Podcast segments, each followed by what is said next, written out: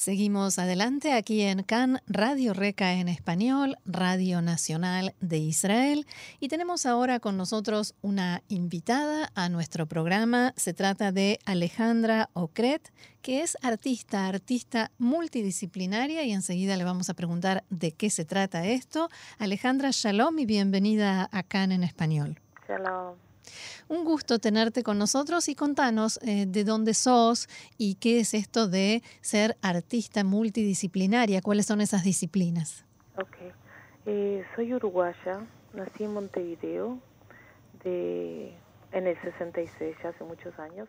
No padres austrohúngaros. Eh, vine al Majón, eh, Majón de Madrid en el 84, a Israel y conocí a mi marido inglés y decidimos hacer aliá, o sea que estoy acá desde el 85, hace muchos años, con 19 años.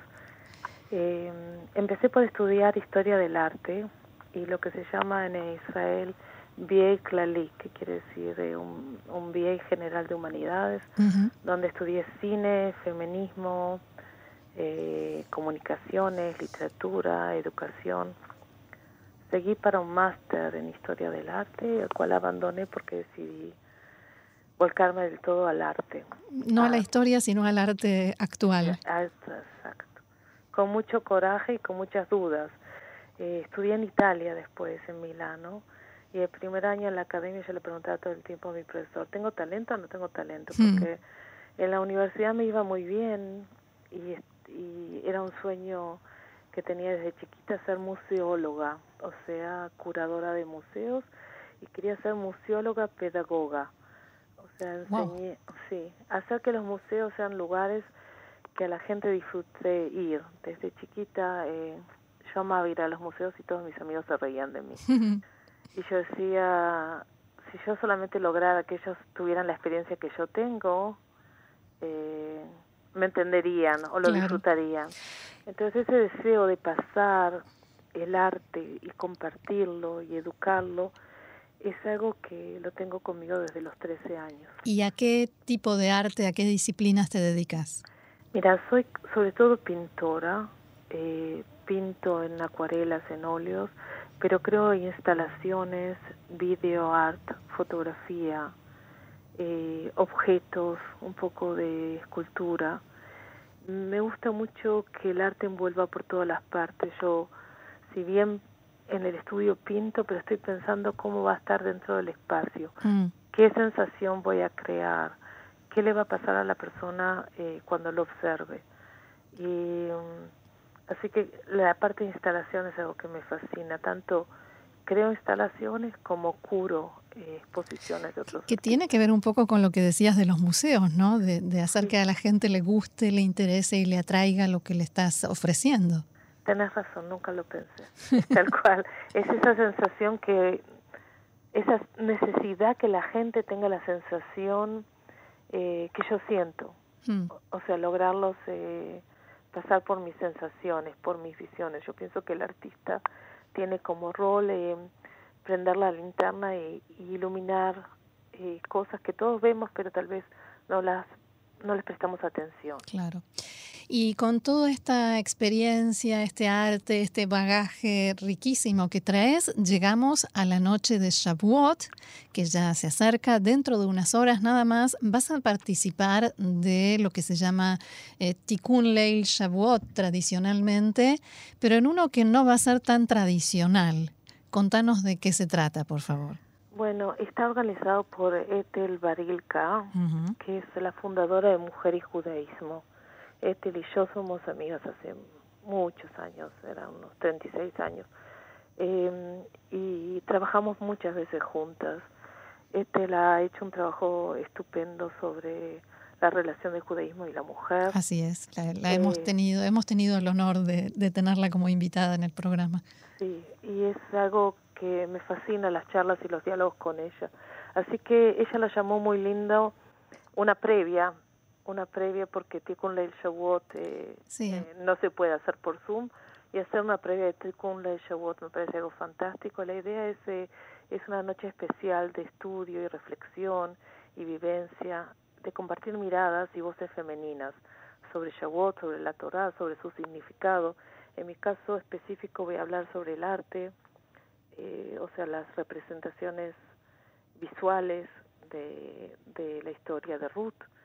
Y, lo que es lindo es que ella dice que nosotros bendecimos diariamente eh, la Torah y que esta noche es algo para recibirla y estudiarla y hacerla propia, cada uno a su manera.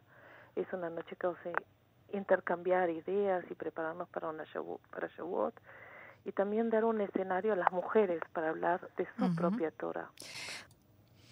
Ahora, aclaremos que este Tikkun Leil Shavuot tradicionalmente es la noche de estudio que se realiza precisamente en esta fiesta, que va a comenzar mañana. Eh, ¿Y quién va a participar en este Tikkun o, previa, como decís, del Tikkun Leil Shavuot eh, femenino? Ok, en este Tikkun Leil Shavuot las que hablamos somos todas mujeres, pero participar está abierto eh, a todo el público, siendo hombres como mujeres. Y vamos a hablar de mujeres de todas partes. Está Alejandra Misraji, educadora argentina, eh, Renata Birnbaum, Rabanita Israel, Luciana Patini, Hassanite Francia, Vicky Lutmer, abogada argentina, Dinora Gandelman, educadora del Uruguay, y Alicia Moreno, historiadora de Israel. O sea, somos una mezcla de latinoamericanas o de centro, de gente de habla hispana de todas mm. partes que, que nos encontramos para hablar de nuestra visión sobre Shavuot. ¿Qué te parece, a tu entender, en tu opinión, que en qué se diferencia o qué agrega, qué tiene de particular la visión femenina de Shavuot, de la Torá, eh, de la tradición judía? Visión femenina de la Torá, yo pienso que es una visión personal, no solamente femenina. Mm. En el específico caso de Shavuot, es la historia de Ruth, es la historia de una mujer y, y, y de varias mujeres, ¿no? Porque está Ruth, está su, su suegra Noemí y su cuñada Orpa y lo que cada una de ellas pasa y las decisiones que toman en el camino. Y el tomar de la suerte en sus manos es un mensaje, me parece muy importante eh, para toda mujer. O sea, no esperar que otros decidan por ti, sino tomar la suerte en tus manos. Eh, y que ella esté en la Torah desde el principio es algo, es un mensaje importante que vale la pena explorar. Y tal vez eh, un hombre no lo vería tan a fondo. La identificación mía como mujer, tanto sea con Noemí, porque ya tengo ser madre, tengo la edad de poder ser suegra de alguien. Eh, o, o, con Ruth, eh, que se quedó viuda y, y, que tiene que decidir qué camino toma. O Orpa misma, que queda sola en definitiva y, y se queda en su lugar, ¿no? Son todos tipos de decisiones y, y preguntas de esenciales y existenciales de la vida. que, que es una buena oportunidad para estudiarlos en Shavuot. Eh, ¿Te parece que este, a partir de esta reunión, que no sé si es la primera vez que la hacen, esta reunión virtual, eh, dadas las circunstancias, eh, se puede convertir en una costumbre, en empezar a hacer encuentros de mujeres sobre distintos temas? la verdad que yo pienso que Ethel lo viene haciendo. En Mujer y Judaísmo se puede entrar a la página en el web o se puede entrar a la página en Facebook se puede seguir siguiendo todas las actividades. Ella está haciendo eh, actividades eh, bastante seguido, si no es una vez por semana, es una vez cada dos semanas, hay cursos que corren todas las semanas. Eh, y yo pienso que el mundo cambió, digamos, el mm. corona, el virus trajo un montón de cosas feas y trajo también alguna bendición, entre ellas el uso común de Zoom. Pienso que el mundo nunca ha estado tan unido, si bien cada uno está separado de su casa, estamos todos en la misma, de alguna manera. ¿Crees que a partir de esto que pase esta noche, del diálogo, de las ideas que cada uno pueda traer, de lo que te provoque y te haga reflexionar, puede salir alguna obra? ¿Puede...? Ah, sin lugar a dudas. Eh, mira, cuando Éter me propuso, dudé si crear una obra especial para el tema eh, o, o hablar de otros artistas. Siempre es un punto que siempre me encuentro, ¿no? Si yo hablo de, de mi proceso o analizo el proceso de otros. Hmm. Y decidí que el tiempo era corto para hacer un proceso profundo. Eh, pero cada vez que uno investiga algo, como lee algo, que ve algo, deja su marca, ¿no? Y sin lugar a duda es algo que me va a tocar, sobre todo porque vengo tratando el tema de emigración y migraciones hace mucho tiempo, siendo yo misma hija de emigrantes y emigrante claro. en mí misma. El, el hecho de que tanto Noemí que emigró de, eh, de Betlehem a Moab y de Moab de vuelta a Betlehem y Ruth que abandona todo para seguir a Noemí es un tema que nos toca, pienso que casi a casi todos, ¿no? Eh, como comunidad judía, la mayoría de nosotros somos hijos de emigrantes de, de un punto del otro.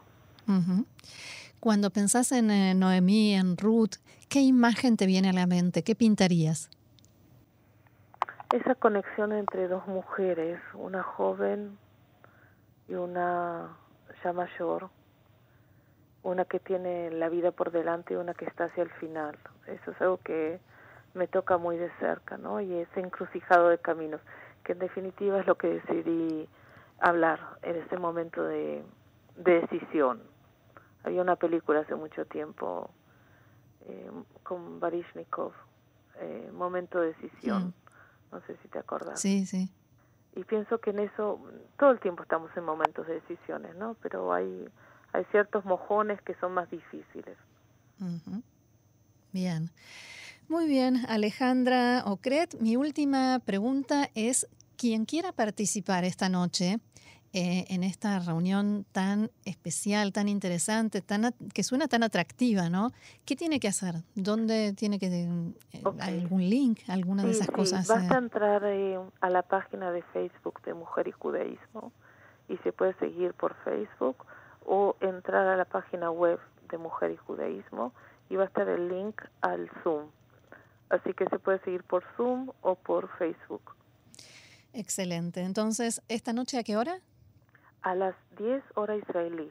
Fíjate la hora de Israel y adapten a sus propios países. Sí, le restan o le suman según donde cada uno esté.